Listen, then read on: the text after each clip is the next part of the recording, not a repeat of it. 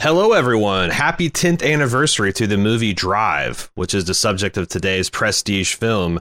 Uh, it came out in uh, this week on 2011. It was directed by Danish filmmaker Nicolas Winding Refn, Whoa. who uh, also has directed some things I've seen before. That uh, the crime biopic uh, Bronson uh, came out in 2008. He also did that uh, Viking period piece action film Valhalla Rising in uh, 2009 before Drive. It was written by Hossein Amini, who also wrote, uh, got an Oscar for his work on the, the Wings of a Dove, also wrote the screenplay for 47 Ronin, based on the novel Drive by James Sallis. It stars Ryan Gosling, uh, former Mouseketeer turned star of the romance The Notebook. Yeah. Also in Big Short, uh, was just in Blade Runner not too long ago, the new one. Mhm. Carey Mulligan, who also is in Pride and Prejudice, The Great Gatsby remake with Leonardo DiCaprio, Inside Llewyn Davis. Bryan Cranston, bald move, fan favorite. Walter, motherfucking White, Yeah. as the uh, carman Shannon in this film. Albert Brooks, who I was today years old when I found out he was not actually a, another son of Mel Brooks.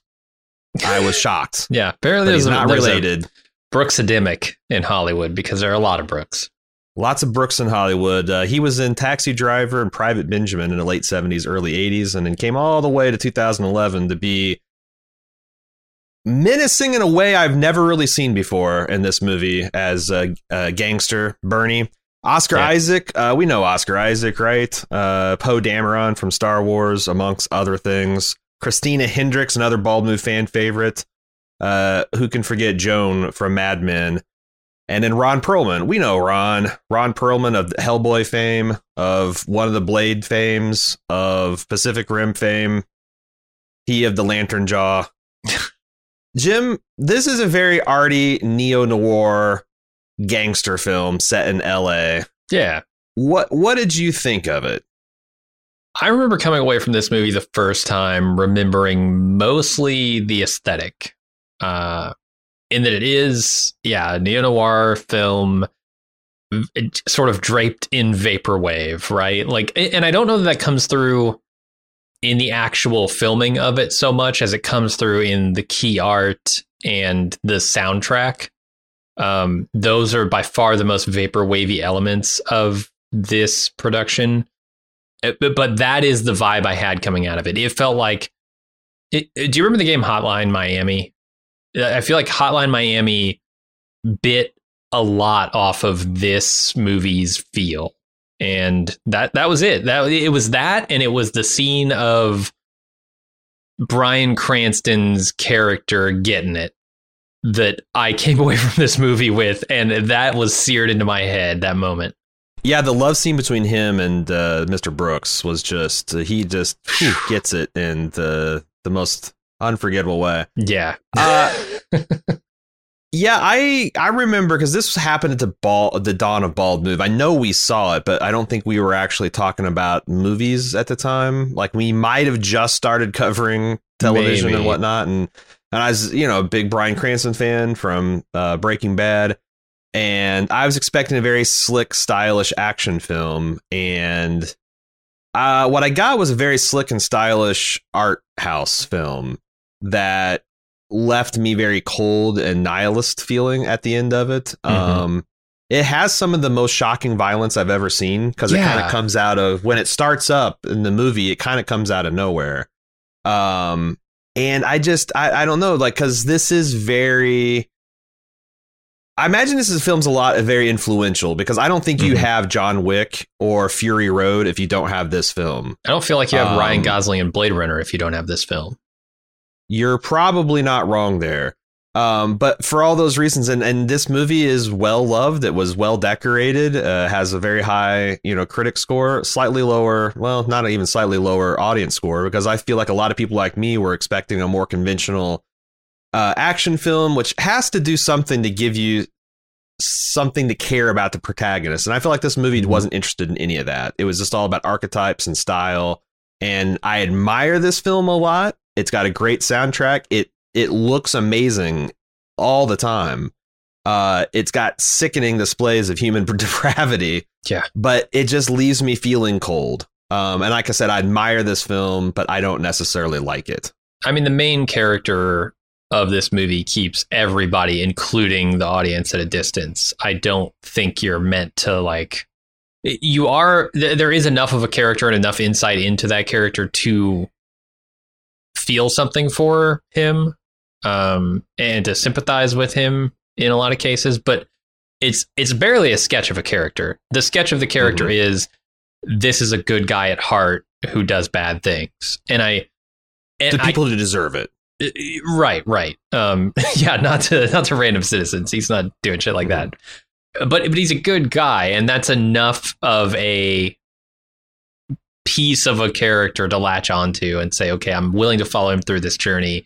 But you're right. At the end, uh, I I don't know where the end of this movie wants to leave us necessarily, other than where we started, and I don't know that that's like a super compelling arc, even if it is one that's fairly easy to follow. I think the other problem is Carey Mulligan, who is the exact same, and yeah. there's very little reason to care. She is the she is the MacGuffin in this movie, designed to be cared for. Yeah, but I don't give a shit about her. In fact, I don't like her in any of the films I've seen her in. Uh, I like The Great Gatsby. She's easily the weakest part of the film. I don't inside I don't like inside Llewyn Davis. And I wonder how much of that is just because I just hmm. she is like a question mark. That's what I when I see her face, it's just a giant fucking question mark. She looks like a brick in Super Mario Brothers that might give me a mushroom or a fire flower. I'm not really sure. And this movie um, plays. I don't want to tap it to find out. Uh, right, the the movie plays into that. The movie, it, it's it's not encouraging us to get in real tight with these characters because both of them are very they're, they're very similar characters. Neither of them cares to say much of anything throughout this entire movie. They're they're almost uh, they're held back by the the tone of this movie and the aesthetic of this movie. I yeah. think. Yeah. The the whole narrative is. And I don't know that it's bad. It's just it's just subdued because it's all of what they're trying to go for artistically. Yeah, because this isn't like a long, dreary film. It's not like a two and a no. half hour slog fest. It's, it's very tight boring. because like it's no, it's not a minute longer than it needs to be to do mm-hmm. what it does. But it like it always goes for atmosphere and mood. Where I guess I'd rather it to do something with the characters. And it's just, right. you know, like uh, Ryan Gosling and Carey Mulligan. I don't feel like have any chemistry, and it's really important since there's such thin character stretches sketches to do that which is crazy because Ryan Gosling has fucking chemistry with everyone. No, it's this character. I don't know that this character would have chemistry with anyone, right? Maybe, and especially with, with not kid. a character. Like I believe yeah, the relationship yeah. between Ryan Gosling and uh, Benicio, uh-huh. I think is his name. Uh, but I don't buy it between him and Carey because, like I said, Ryan huh. Gosling's a really charming guy. Like you want to like him, even when he's like, but he comes alive when he's like dealing with the kid, and I. I kind of would like him to come alive when he's dealing with her too, but they're both playing this kind of like dreamy, sleepwalky kind of yeah. fantasy role in the beginning, and then it all goes fucko. And but by that time, I don't care. Like the final, that's the biggest, the damn damning thing at the end. Um, is something shocking happens, and I just didn't care. I was like, yeah. oh, uh, and it was interesting. Like, I, mean, like I said, Gosling has chemistry with fucking uh, Mel. Uh, no, I'm sorry, Albert Brooks. Mm-hmm. He has tons of chemistry with Bryan Cranston, which isn't fucking surprising. but yeah, just the two leads don't work together, uh, and I feel like that really holds the movie back. I'll even go one further. He has he has better uh, chemistry with Oscar Isaac in this film, the True. baby daddy that he's moving in on. Yeah. That shit's believable. He has actually pretty intense chemistry with Christina Hendricks. It's all very menacing and dangerous but like those are two actors playing off each other, like giving something and getting something. I, I, I don't know. Maybe, maybe all of Hollywood figured that out about Mulligan because, uh, like I feel like she was everywhere in the mid 2010s, and she's kind of like nowhere now. But maybe I'm also kind hmm. of avoiding stuff with her in it. Yeah, I don't, I don't know what I've seen her in. Her character's name in this is Irene. Um, and I, I guess we should talk about Irene because I think Irene is like worst character in some ways in this movie. There's a lot of information that Irene should be dishing out, but maybe it's because of the aesthetic of this film that doesn't have them saying mm-hmm. anything to any to each other at any point in this movie. They're mm-hmm. basically just mm-hmm. trading looks, or maybe it's down to like noir.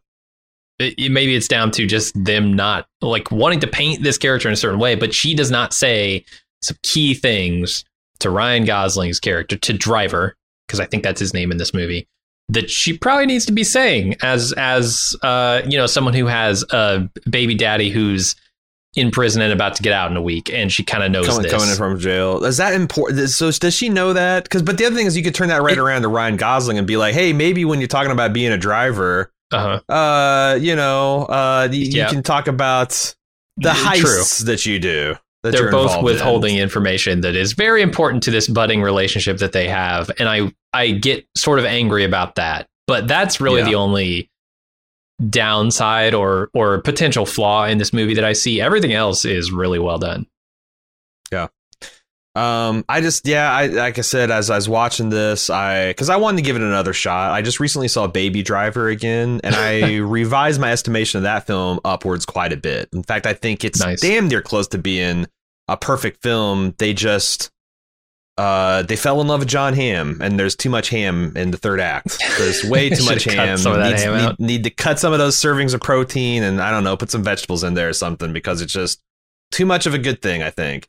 Yeah, Uh, so I'm like so in the early fun. stages, I'm like, okay, I this is really good stunt driving Mhm. and it feels real and i you know i went on to you know re- read up a little bit on the film and i understand like you know why that is and the that was something the director was going for but like it's kind of like when you see uh if you put yourself back in a mind frame of seeing um uh the bourne identity for the first time like that's kind of Yeah. car race that's kind of like a car chase you've not seen before Mhm. um, and this is like a car driver, you know, that- that- that's he's got his code, he's got all this stuff. But I, I thought that inter, uh, that introduced well. I really like Bryan Cranston. I like that stuff. It's like, in fact, the, but but the movie just hits a brick wall when he meets Carey Mulligan on an elevator with her child, and they're supposed to have a spark, and there is absolutely no spark. And then they follow up that with just inexplicable more and more, and they keep on the and it just the movie kind of sags and then when he gets away and they're like running another heist it, the movie gets another pulse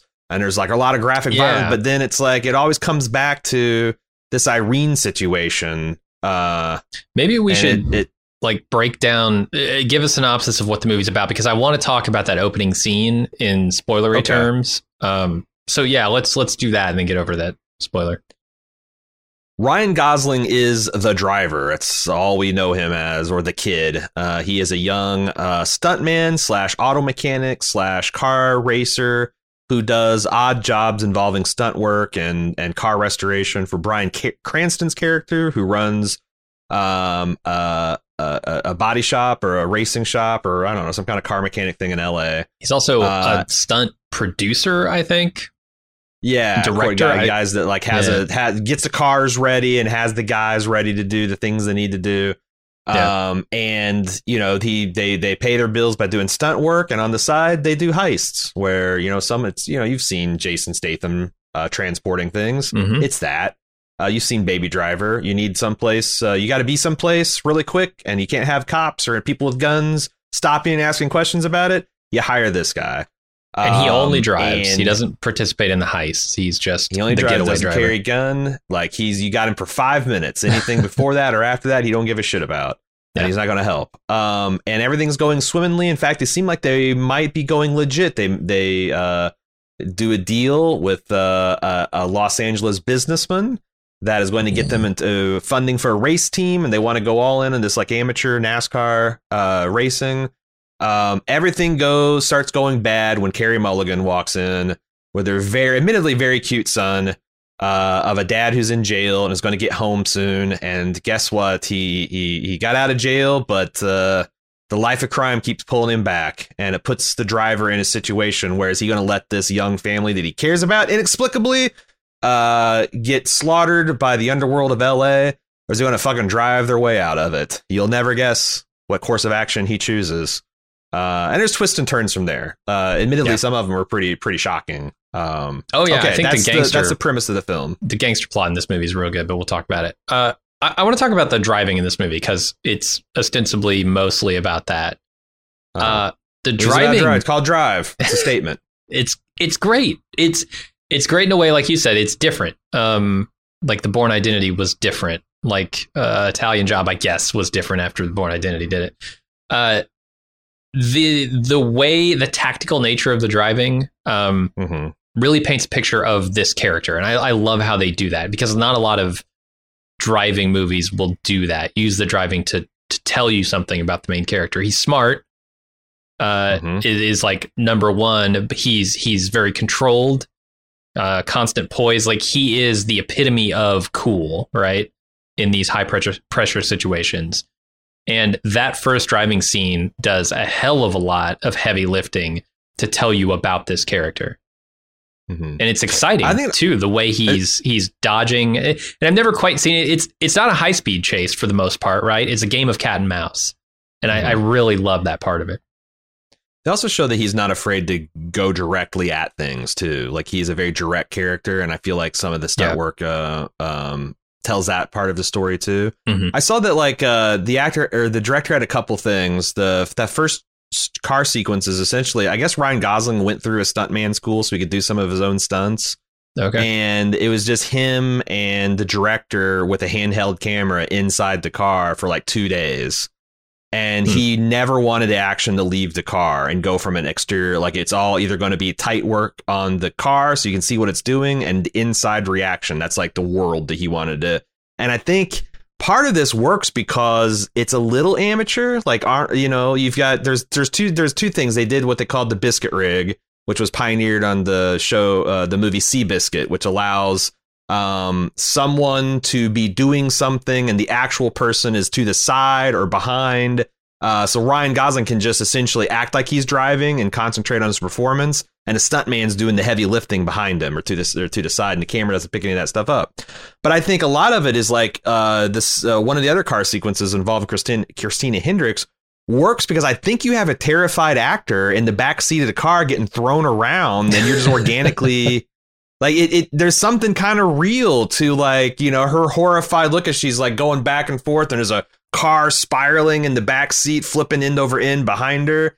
It's Uh-huh. um you know these are like the driver is un completely unflappable but all this chaos swirling around and this uh it doesn't look pretty. It's there's not near misses. Cars are getting clipped all the time. There, there's something to it. There's something very direct and uh unpretentious about the car driving action that And is it- completely missing from a Fast and Furious, for example. and i like also how uh gosling's reaction to the situations he's in when he's in the car changes over the course of the movie a little bit like he's still very poised and, and calm and collected and all that but in the beginning he's much more so right um th- th- there's a a marked difference between his expression when he's Yeah. driving these two guys who pull off this heist whatever at the beginning versus when he's got Christina Hendricks in the car It- Yeah, it- he's a little more panicked you can tell um Mhm. still with it but yeah he there is an evolution of that character um throughout the film through the driving and i i think it's probably the best part of the movie yeah i don't know the gangster part's very good as well i, I want to talk about that but yeah i, love the yeah, driving I think, like I said, that's the stuff I like about the movie: the driving, the gangster stuff, the like ultra violence. Even I don't have a problem with. It's just everything about the everything they use to like build the emotional stakes. By and large, doesn't work for me. Uh, Gotcha. Honestly, I, I I kind of like the. I got a lot of juice out of uh, Bernie.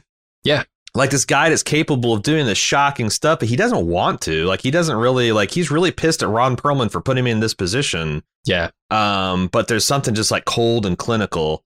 Um, I, I don't want to talk too much about that yet because I want to like spend the whole conversation on that.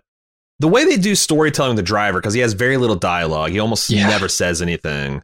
Um, but they do really cool stuff. Like he's he's always pictured driving, and they've got like this one shot where it's like the camera is the stick shift and it's looking up at him, and he's driving through these sequences of like probably overpasses, and like there's this whole shadow rolls over his body but then you also his eyes are lit by the rear view mirror. It gives him kind of like he looks like he's wearing a baklava, and you just see his Yeah. eyes, and then his whole face lights up, and he goes to another tunnel. The sequence of this, like, as kind of reflecting the like hopeful and dark thoughts that are kind of rolling through his mind. Um, some slick, slick shots like that that really, um, again, because you don't know anything else about what's going on. This guy's like, you have to have things like that, and this this movie delivers them in spades. I think. Yeah. What about the driver's look? And throughout the movie, he's got this scorpion jacket that he wears, this white jacket with a gold scorpion emblazoned on the back. It, a, I, I feel like for a guy who steals cars to be not very noticeable and is worried about like, oh, is this Impala going to get me noticed? It's no, it's gray and it's the most common car in right. LA, so you'll be fine. No one will even look at you. To wear mm-hmm. a fucking iconic jacket like this is yeah, a little out of character. is white. Although I guess like if he's in the ditch car phase where he takes that thing off and puts on like a Dodgers cap, mm-hmm. it be it becomes like even better camouflage because you're looking for this. We're gonna find this guy with like a, a, jacket that's brighter than the sun. It's got a gold scorpion on the back. Yeah. Ah, look at this Joe Job just walking down in a drab jeans and a Dodgers cap. Can't be him. And they just run right past him. But then when you're sitting in the diner and like one of the guys who you drove previously recognizes your giant scorpion, yeah, you're sure probably not as camo as you want to be. So yeah, I don't know. I guess it's a double edged sword. But yeah, it is like, I like pretty iconic. It, I like the look. It, and it's very smart. They show him like, you know, doing this, which this has now become kind of tropey, the like uh just park a car somewhere and melt away. Like I think the first time I ever saw that mm-hmm. was in uh Patriot Games movie. Oh, where it's like the idea that you can like just park in a big parking lot in a mall and they're looking for you aerial and you just walk into a mall and you might as well walked into a fucking alternate reality because what the fuck? Yeah. You know, you can just take your you just shed your outer clothes, buy some it's it's Are we getting to the point where that's not going to be a thing in movies because of facial recognition? Yeah, I already think we're there. I was actually like the more I'm like I'm watching Sopranos, mm-hmm. uh Sopranos would be rolled up like with the amount of bodies that they drop. Like, there's so many cameras and CCTVs yeah. and stuff. I feel like if, if the thing is like pissing off the police bad enough that they want to do this because it's actually hard police work going around. All right, crime happened here. Where's the camera? Where's the camera? They went this way. Where are the street cameras? You have to build like a whole and, and but yeah, you can if you cared enough to. It's just uh yeah. Yeah. And usually murders are the things that uh, really, really, really arise to that kind of level scrutiny. I feel um, like now um, they're just going to have like uh, the cops up in the helicopter just going to have an app where they can hit a button and just like, uh, like, you know, drawing lines on a football field in real time or, yeah. or text on a football field on television. They can just pinpoint you and oh. watch you walk down the street. Yeah, that's going to be like once like and and if they get a engine sophisticated enough, they'll hand off between cameras. It's like, hey, this yeah. is a person of interest. And, Have this yeah. mesh network of of facially identifying uh, cameras. Yeah, yeah, it'll it'll be so easy. I mean, on the one hand, it seems like a great crime fighting tool for like murders and rapes and right. stuff, but uh, on the other hand, it's pretty uh, Orwellian. We'll see if it's used for good or evil. I don't know. um, there I will say there's two scenes that used to work a lot better until like three months ago. Every time he puts on that foam face, I can't think of anything other than I think you should leave skit where the guy's like, I got too much shit on me. This chin kills. I'm taking like, the I head just, off. I'm taking the head off. The, the bit's gonna be like, I'm taking the head. I'm taking this shit off. It's so fucking hilarious. Yeah. And it just destroys the climax of the the, the end of this movie. It was already pretty silly looking. Yeah. But yeah, I think you're right. That just really underlines it. The fact that like, yeah, we got Ryan Gosling's dead doll eyes looking from the depths of this foam mask. It's oh my and then you know, if you haven't yeah. seen a Netflix series, then I guess and Drive is your favorite movie, don't because it'll wreck it. It'll wreck at the full third of this movie. I oh do God. feel like it makes the whole final that whole beach scene a lot creepier though. Like stalking it's him into Meyer, the ocean. Yeah. yeah. it's very creepy. I liked that part of it, but you're right. It I think that's all. Silly. That's the thing. It's like sometimes the intentionalities art films get me, and I, I just this came up a lot in Pig, where it's like, boy, boy, oh boy, this is like film house. This is film school 101, and and he's doing it um like i was reading that like uh he wanted you to understand that like ryan gosling is kind of like a he used the word werewolf in this interview several times sure. like he's a man but he can turn into an animal and like when uh uh his his girlfriend sees him kick that guy's head in in the elevator mm-hmm. like that's her like witnessing her lover turn into a werewolf and i think that like the latex mask is directly supposed to remind you of something like michael meyer this implacable, un, yeah. you know, unkillable monster, um, something monstrous that he's transformed himself into. Um, but he can still go back to being a man. Like you know, it's it's Mhm. it's a it's a transformation. It's not like who he is underneath or like who he is at his core. It's something he literally transforms into, which is kind of cool. But like I said, it's it's something that like really textual, so it's it's very noticeable.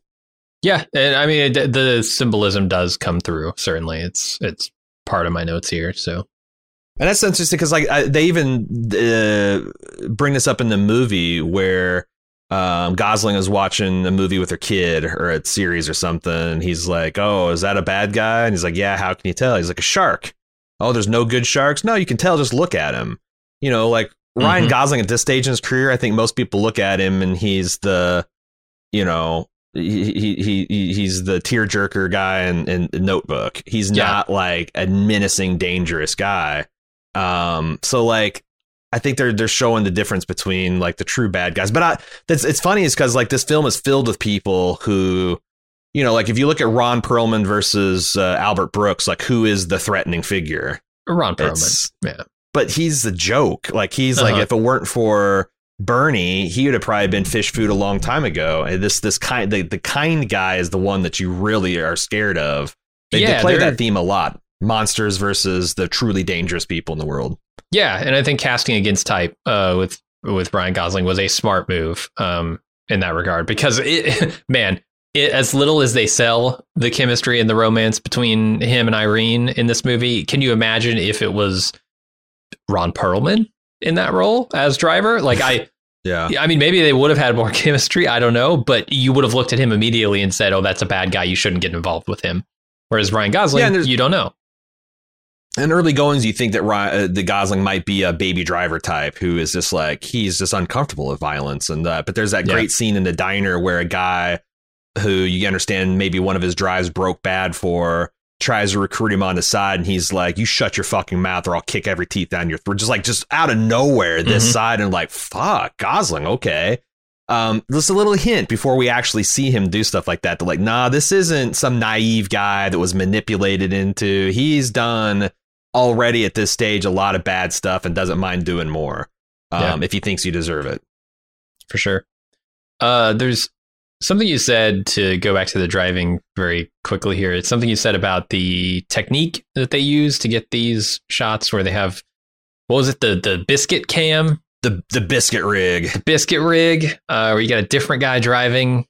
It- They use that in this movie, and it's very obvious now that you've pointed it out because there's one scene where he's driving into his parking garage at his apartment building, and Mhm. Oscar Isaac has just been beat up, and the two guys who did it are walking out of the parking garage, and Mhm. Ryan Gosling eyes them at the same and never takes his eyes off of them even for a split second. And as he's doing watching them, he's parking his car in a very tight space, so you can tell that like Ah, it it, it does. it- well, okay, so that must be the Yeah, yeah, biscuit yeah. rig, right? Because the Sure. stuntman is the one who's actually driving the car.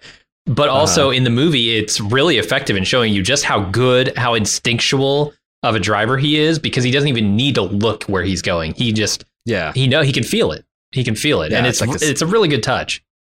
That's a good point because I didn't even notice that, but you're I I noticed it subconsciously because I saw how intensely he's looking, but the fact that he's doing a complicated park is without checking his mirrors or anything. Nothing. Very impressive. Yeah.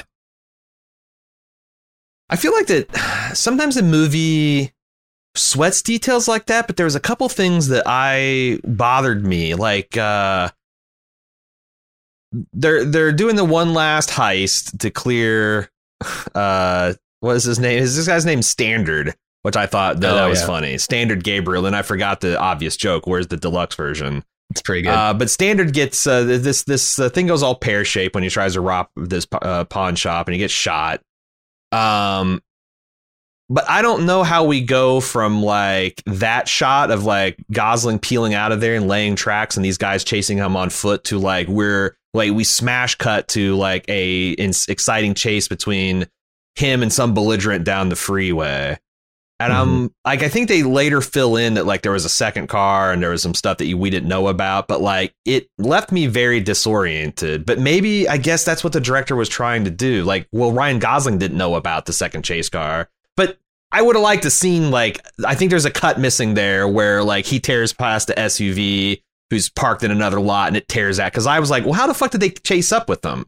or catch up with them. They're nowhere near a car. Ryan Gosling is driving like a bat out of hell. He's the best driver in this film. Yeah, and then like two seconds later, they're just on his ass. No, And there's a second car. I- I just in felt that they did a bad lot. storytelling job. Was no, there? th- yeah, they they tell it. There's a, there's a second car in that Well, parking lot with it, him, and then it, it doesn't follow him out of that scene, does it? yeah, yeah, totally. Huh. Okay. Well, maybe I just fucked up and At least that's 'cause how I it. thought. I thought there was a bad edit where there felt like there's a couple connecting scenes that should have been there, and it just didn't quite work. No, I got it. Um, I, I guess I'm not I'm not entirely sure whose car, whose second car was in that parking lot. So it's it's Ron Perlman's car or it's the New York gangster's car. I Mm-hmm. I, I can't. No, it's definitely it's part of the setup, and you find that out later, and that's fine because, like, okay, well, we shouldn't have any information Oh, the driver doesn't have. so the I'm just saying that, like, in the moment, I wish we saw that develop. Like, you know, uh, as he pulls out a parking lot, another car shifts into gear and peel, pull, peels out after him, or so a car like peeling out of a side drive or something. So, because otherwise, No, we do like, see oh, it. We do see it. Is is Ron? we? So Ron Perlman's idea there is he's hiring this low level gangster dude in the tracksuit to to hire Oscar Isaac, to force Oscar Isaac and Christina Hendricks to go rob this million dollars from the pawn shop that belongs to the East Coast Mafia, and then he's going to rip them off, making it look like what and then he'll be insulated from it because they won't be like, oh, this this well known Irish or uh, not Irish Jewish Italian mobster ripped us off. It's this no name what's his face and his redheaded sister, and maybe they face consequences, or maybe they just wind up dead before the East Coast guys ask me questions. But it's uh, Yeah, the thing is, is like I didn't spend a lot of mental energy trying to figure it out because uh, Brooks lets me know later on that's a meathead play and a meathead plan that was doomed to Uh-huh. fail like it did. You know, like like Right. okay, it's a great idea to hire a bunch of no name low lifes off the street to take the fall, but guess what? You're trusting no name low lifes on the street to fucking do the job for you in the first place. So Yeah, true. congratulations. okay that tracks. What do you think of Christine Hendricks, by the way? Uh, she's different than I've seen her in anything else. Um, I guess maybe I'm focusing too much on the Mad Men, Firefly, Christina Hendricks, but I've never seen her in like modern day street clothes of just like yeah, normal everyday, like a hoodie and a t-shirt, and it was kind of weird, but I liked it. she's great, but it's also Mhm. odd to see her in a, a role that gives her almost zero agency. She's like Yeah. bullied and browbeat. In this situation, she's literally bullied and beat by the driver to get information out of her. Mm-hmm. Uh, she then gets like the first truly shocking uh, piece of violence in the film is her head getting obliterated Yeah. in slow motion by a shotgun. Um, I don't know why Hollywood. I mean, maybe it's her own choice. Like she fucking did Mad Men. She did uh, two of the most memorable performances in Firefly, Mhm. and then she did, uh, you know, ba- uh, Drive. And she's got like you know Oscar nominations, she's got Emmy nominations, she's got sci-fi pulp clout, and she's like, you know what, fuck it, I can be choosy. But Mhm. like, I can think she was in that was that other Michael K. Williams thing, uh, Leroy and the Bird, or uh, Frank and McCastle, and uh, I don't know. yeah, I, I haven't seen her in a lot of stuff post Mad Men. I'm like, is Hollywood just not know what to do with her? It's sad because I think she's great, and I just hardly have ever Yeah. seen her in anything. Yeah, same here. Uh, I haven't seen her a lot of modern stuff. Uh, what do you think of Bryan Cranston in this movie? Speaking of some of the actors, He's great, man. He does exactly what he needs to do. He plays this like crusty, put upon guy who's like just trying to hustle for money at the lower rungs of Hollywood, and Mhm. and uh, you know he's like charming, and he knows like who's like he knows he's got to like butter up uh, Ron Perlman, but he knows that you know uh, Brooks is the real power uh, in in the behind the throne, and uh, th- then yeah, I mean, I I remembered. Here's the thing: I remember that death scene going on a lot longer. I thought I we stayed too. on him until if Cranston dies. Uh, maybe it's just because that's just how fucking vivid it is. Because there's something about like him. It's like a veterinarian that's putting a dog to sleep, or Yes. chilling in the same way that like that Nazi stabbing the kid uh the the the machine gunner in uh the end of uh, Saving, Saving Private, Private Ryan. Mhm. Like the like you know he's being so gentle and like shh it's over it's oh it's just easy like Yeah. you're just gonna die now and it's okay. There's something about that that's so like that is way more psychopathic than like a, di- a guy chopping you up with a chainsaw to me. You know It, it- there is yeah, it's very strange. It's not the empathy and bedside manner I with know. like like you know and then all but but it's, It's- I think it's it's to make them merciful. feel better about it. it's yeah, yeah. I mean, the like he's he's right about it, right? When he says, "Look, it's done, it's over." Like that's, the hard part. You no know? pain. No pain, and and and he's just cut his entire arm, not just his wrist, but uh, oh, all the way Oh, this down forearm. It's like just yeah. he's done. There's nothing that can be done about this. It's over, like he says. It, and there's something merciful about doing it that way, right? Because there is no pain. It's not torture. It's just like this is a matter of fact thing that he's got to do, and it's it's done. You know, it, it, it's weird, and you contrast that with the with the gore that's coming out of his arm, right? Mhm. The pools of blood that are just flowing, and there's something very unsettling about that scene, and it has. It's the one scene that absolutely stuck with me from this movie uh, for the 10 years it's been since I've seen it. It's so different from gangland assassinations. Like you think you, you compare him to like uh you know uh Sam L. Jackson's character from Pulp Fiction. So you know, my Mhm. name's Pitt. You're not talking your ass out of it. Like just blatant in- intimidation from the get go. Yeah. Whereas this is the complete. It's like it's the Velvet Glove Killer.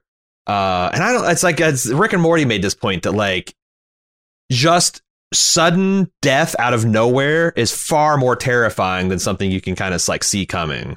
Um, and like I've getting like that's the thing that the, the deaths that shock me are like when like a gangster will just come up to someone and tap him in the head. Like the idea that like yeah. you're living your life and then it's lights out and you don't even fucking know it. Uh, your just life just is over and how fragile it is. Like, you know, you're shaking guy's hand Yeah. and now you're fucking gonna bleed out in 30 seconds. It's fucking, I don't know, it fucks with me. But, but And that's the way to Cranston do just it. plays it. So like he plays it exactly like a guy in that Yeah. where he thought he talked himself out.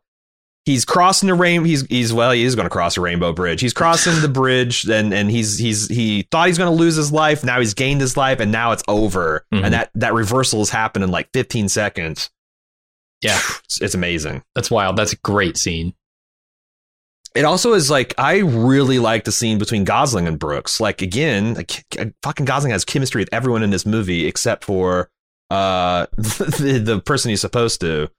But there's this like they're both smiling each other, and it's the it's kind of like the same smile like when a child comes up and tells you something that's very naive, but like you know like oh dad I hope we're always together, and you smile like well you know you don't what are you gonna do? Said tell a three year old well, I'm gonna die one of these days. Hopefully before you know a lot but it's kind of like there's this kind of like smile like when uh you know he's looking at the driver and the driver thinks he's negotiated this stuff and and he's about to betray it but like gosling's smiling back in the exact same way Mhm. because he knows that this guy is going to try to fuck him and he's going to fuck him back and there's something that really works well of that conversation where they're both looking at each other with these wolfish grins and only one of them actually knows what the fuck is going on and it's not the guy you expect i thought that worked really well Yeah, the the big question mark I have is why doesn't he do the same move to Gosling that he does to Cranston, right? Where he cuts his whole arm open. Instead, he just stabs him sort of in the gut area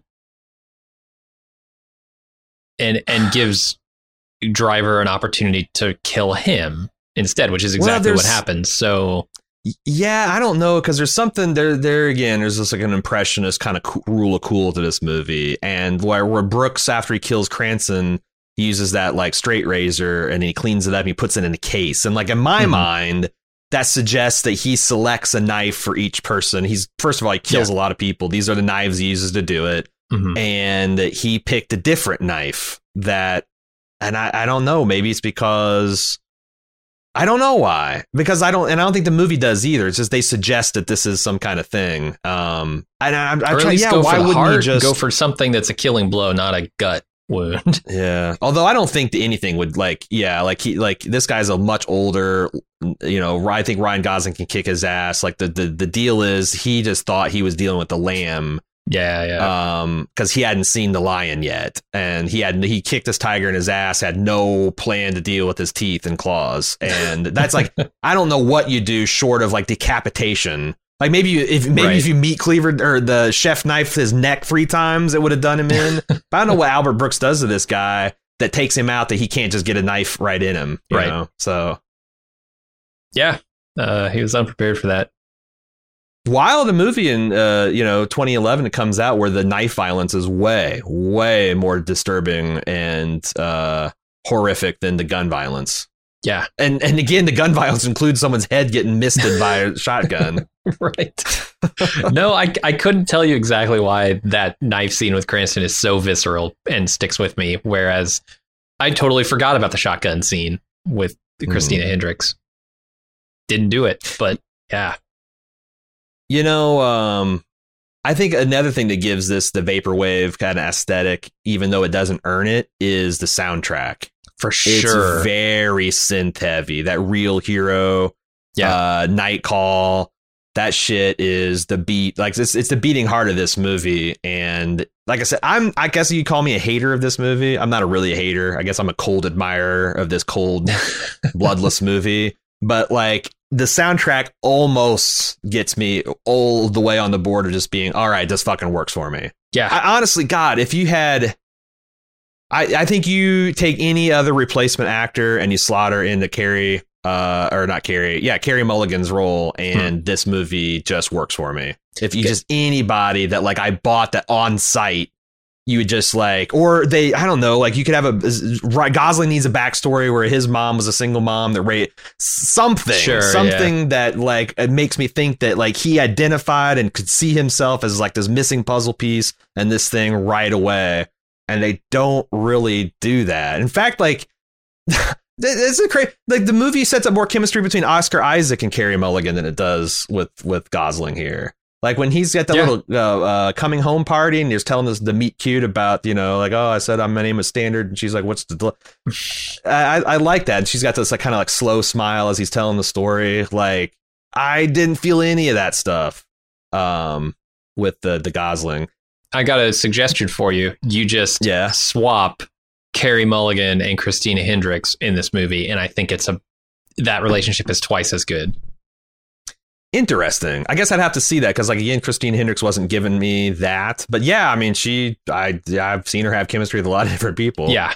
Um, But, but then if they about- make her just make googly eyes and smile sheepishly at him, it's not going to do much for him. So, like, yeah, I, I think you needed some some lines from the characters. Well, I also, so there's another big question mark I had about that scene where they're driving the LA River. And I'm like, Mhm. okay, well, this is like, well, he's a stunt driver and he's doing the grease shit. And oh, this is where they filmed T2. But then they drive to Narnia. And I'm like, uh-huh. does the actual LA River end in a nature sanctuary that's just like beautiful and pristine and unpolluted and like may- maybe it does but- I know that thing expands hundreds of miles. Certainly, it has to Um, it has to and, and I- and they're not not it's not short enough that he could drive it in one day i don't think like back and forth. Um or it's like but you i don't get to know the end of the concrete tunnel and it just turns into a nature Yeah. preserve. I, I, don't, I don't know. But it, like it might the it thing might. it felt like a fairy tale and i even put that in my notes is like this seems like a fairy tale sequence. Mhm. and then i read in an interview where he uh, had the idea to make this movie after he'd read grimm's fairy tales and he was actually looking to make kind of like a modern fable with la kind of like this dark forest and that's that these characters inhabit and all that stuff and i'm like okay i didn't get any of that I, I guess i see that a little a little bit um boy he'd really have to handhold me through this movie telling me like see here this this building here this is a big tree and Well, there, I no, I can't see because like he did. Uh, there's also Ron the way Perlman's he the filmed. big bad wolf I mean, obviously this thing is set in 2010 LA, but like aesthetically, it's like all the ca- the the cars and the well, without except, I mean, the, the late model Chevy Impala is a late model Chevy Impala, but with the Mhm. cars and the clothing and the musical cues are suggesting the 80s. Um, and he also the way he filmed LA, like you, there's there's a lot of new modern millennial architecture in LA downtown, to put it mildly but mm-hmm. they never show that. All the locations they picked were supposed to be like kind of old school, more classically run down LA. And the only time you see that stuff is at a distance. Like there's a couple of nighttime helicopter shots that Yeah. I thought made LA look like Blade Runner Yeah. version of LA. Very so I kind of got the dark forest aesthetic that, you know, decent people can get lost in, you know, witches popping up here and there, giants and werewolves and monsters and stuff. I I, I kind of get a little bit. I see where he's going. Why does he get lost? I, I wish I knew more about the character driver um, because he's pretty much an enigma throughout this entire movie. We don't understand why he came to LA looking for work in uh, Shannon's garage. We maybe understand that, although I can't tell if Shannon is joking with. Uh, yeah, I, gonna say, I don't even know that that's that's a real backstory to him. Right when he comes to the garage and he says, "I, I paid him half what I pay my normal workers. Don't tell him I've been taking advantage of him the whole time." Some of that element is true because he's like got him mixed up in all these schemes, right? But I don't know if he was mixed up in criminal schemes before he came to LA, and maybe that's why he came to LA, or it, or where he's headed at the end of this. He's he's an enigma the entire time. It also tracks like what um, the the build on your point with Cranston. Uh, when Brooks is telling us uh, his relationship with him, he says, like, "Yeah, like this guy used to charge twice as much. Yeah. He used to overcharge me all the time, but I didn't care because I liked him. And then he tried that shit with Nino, and Nino broke his pelvis."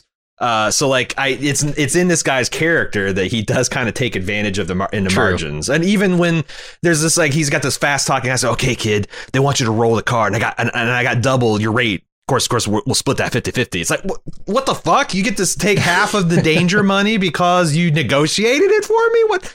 And Yeah. he's also getting squeezed from the stunt side, right? There's a couple lines in there about how Hollywood like wants to pay you wants to skip out on the bills uh, for a yeah, stunt like that they don't put in six the movie. months building a stunt car, and then they, you know, blow they blow it up in a day of shooting, and it gets cut in edit the first week of editing, and then probably they want to stiff you. I imagine. Right, right. So there's like you can feel the squeeze from all sides in this, and he's doing it. He's perpetuating that, doing it to other people. It's confusing, but like the but Driver seems like strangely outside of it all. I Hmm. I don't know where he intersects with life, honestly.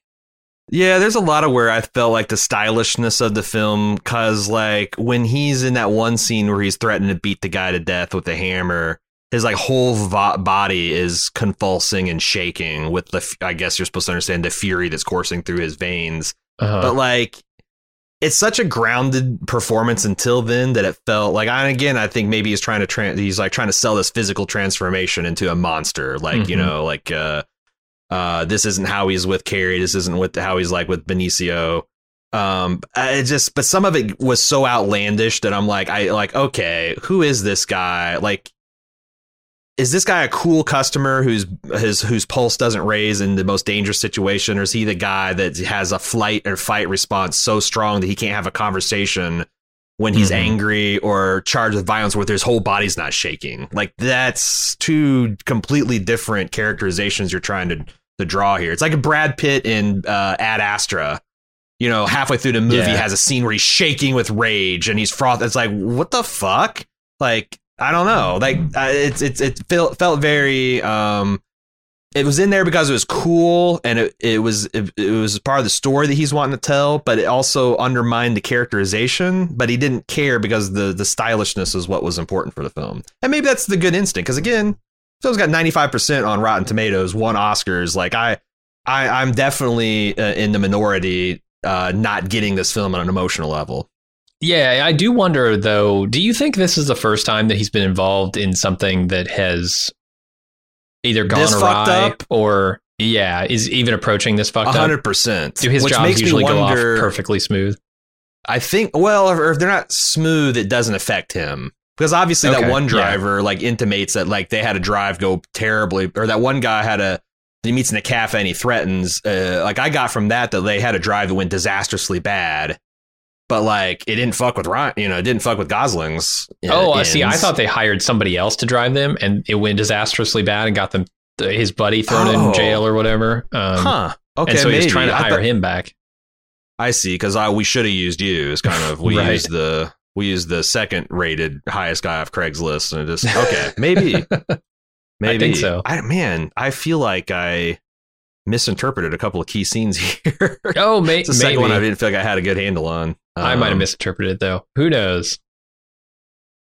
Uh, you said it won awards. It, it was nominated for an Academy Award. Um, it did win some awards, but no Academy. I thought it won best, or like er, I thought I thought it did win some Academy Awards. I'm just seeing best sound editing. Um, it was nominated, and I don't believe it won. Uh, all right, I'm not sure what it was up against. Let me see. Uh, Hugo took it that year apparently for best sound editing. Uh, there are like a few other smaller things that I wanted to talk about. Uh, first of all, I thought I spotted a Breaking Bad reference in here when Bryan Cranston's talking to Bernie, and he's like, uh, "Where do where where driver go?" He's like, I, he talked about running off to some country. It might have been Belize, which I think that's a Breaking Bad reference. It could be, yeah, Mexico or Belize. Yeah, like that's uh, there's a lot of. Uh, I, remember Belize was a As a Saul thing, you, yeah, like that's. Uh, but also, I think Belize might just be like where you go. There's got non-intra extradition because that was also a plot and Justified, like the Right. one corrupt crooked dentist one that retired to Belize and. that's why I'm not sure. Uh, but But Cranston like, yeah, says Mexico, it with kind yeah, of a Cranston knowing. talking about yeah, a guy fleeing to Mexico or Belize. If he said Alaska, because I don't think Breaking Bad wasn't finished enough. But if he said that, it'd been the trifecta. right, right. Uh, another thing, um, during this car chase, the final car chase, uh, where they're in the mountain passes, right, and they, they're trying to ram him off the road after the heist. Mhm. uh, he does this maneuver where he spins the car around and he's in what I presume is a rear wheel drive Mustang at the time. And he just kind of spins it around, goes in reverse, and then spins it back around and causes them to crash. I did not understand the dynamics of that chase at all. I didn't I didn't know why spinning the car around helped him in any way. It has Yeah, to do something with the a- handling, maybe. I I really don't know. Yeah, there's the- I don't know that you're talking about the one where he's doing the Rockford essentially transition from front. I Yeah. I don't know. Like, it, is that like just required? You have to put that into a car chase movie. I suppose Like, you got to have somebody flipping from reverse to fa- to forward. Because I I can't think of a single car chase that doesn't feature it. right. Yeah, he might be right. Um, it didn't seem to give him a tactical advantage. I don't know why he did it, but whatever. And then I guess the last thing, um, I was thinking about movie stunts and how they're performed nowadays, and a lot of it is CG, but there's still a lot of you know traditional stunt work done. Now, my question is: I've seen MythBusters, I've seen uh, Grant Imahara rig up a whole bunch of like is it what amounts to vehicular drones um, for cars and trucks and all sorts of things. Do we need stunt drivers anymore, or can we just have essentially A biscuit, biscuit uh, rig? Yeah, remote biscuit rig, and just do this shit without people in the car. Put you know, put the dummy in the car and just remote control it.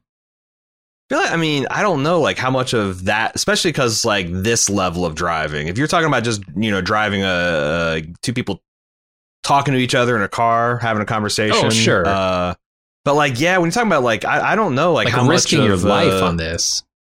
Yeah, but like you're gonna have actors in the car, right? Or are you talking about like To, to for specifically virtual. these stunt crashes. Like I don't hmm, I don't know why you would put a human being in a car nowadays if you your intention was to crash the car. You're right. I mean, like if with like self-driving cars are not the same thing as self-stunting cars, but like I, I the No. only thing I can think of is like uh, if you're talking about a remote control, then like Uh-huh. you don't feel the the tires brake traction, so you know when to begin to like you know counter steer and things like that, and you can't feel like the G forces and whatnot. Mhm. But if you actually had a AI driving it, where it's like, hey, I need you up on two wheels, like the AI, would probably, you, you know, a computer could probably keep a car on two wheels for as long as you need it to, at whatever speed you want it to, you know, um, because it can just make so many more. But like, if it's just remote control, probably you want it in the car. If it's AI and you're just like programming know. it to do things, like I've seen I've seen people who can do very impressive stuff with RC uh This is true. RC uh quadcopters and this is true. all kinds of things. I don't know that it would be impossible. It might be harder. I, I agree. Like being in the car is probably you get that feel. so you can get it up on. I think that's what the stunt drivers union says. Hey, if you're not in the car, you don't have the feel. I gotta, I gotta feel the, the steering wheel tremble, man. I gotta, I gotta feel Yeah. the, the rubber braking traction, man. Probably say, oh the, yeah, the- on I gotta feel average, the brake fade. they've got a study. On average, it takes a remote driver, you know, 25 takes to get a shot. I can do it. I've always done it in two. Like, It's true. It's Yeah. true. By the time you get the the servos reset, I'm already strapped into the five point and I'm ready to go. right, I'm strapped into the new car. Uh, What you want to waste Uh-huh. 25 Impalas? Hmm, I can, I can get you there in two Impalas. exactly. Which means we're probably 20 years away rather than five years away from it happening. Yeah. Uh, but that's about all I have to say about Drive. I still like this movie, even though I think you're right. It's mostly its feel, its look and feel that does it for me, as opposed to like substance. But I, like I said, this movie is hu- su- even if I don't like it uh, for what it is, it's hugely influential. Because again, I don't think we have John Wick. I don't think we have Fury Road. Mm-hmm. Certainly don't have Baby Driver without this movie. Like this movie says, there is an appetite for a slick, stylish action f- thrill uh, thriller that's low on characterization and plotting, and it just is like straight to the fucking point.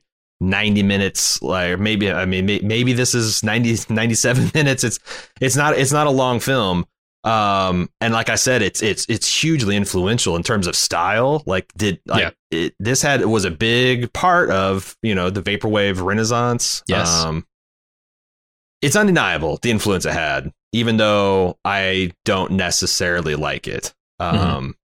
But you know you can say the same thing about the first star wars like look at the stilted dialogue the characters that are thin the you know like it's just special effects and style. Well fuck you know it it, it, it but but look at the influence it's had. So it's uh 10 years on um like i s- it's it still leaves me cold. It still doesn't uh get its hooks in me like i can tell it it gets into a lot of people but i definitely respect what it's doing uh, even if it's not if it's not my taste, uh, I, I do respect what it's doing. I think it's mostly successful at trying to do those things. It's Mhm. just for me, the lead chemistry is this movie's Achilles heel uh, or Cranston's wrist, and it just Hmm.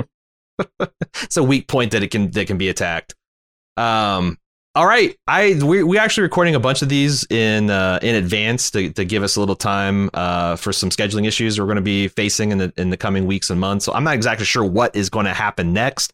I just know that there will be, as sure as the sun sets, another prestige film in your feed next week. I hope you enjoy it, and I hope you've enjoyed this uh, talk about uh, 10 years on with uh, Drive. We'll see you on the next one. Until then, I'm Aaron. And I'm Jim. Later.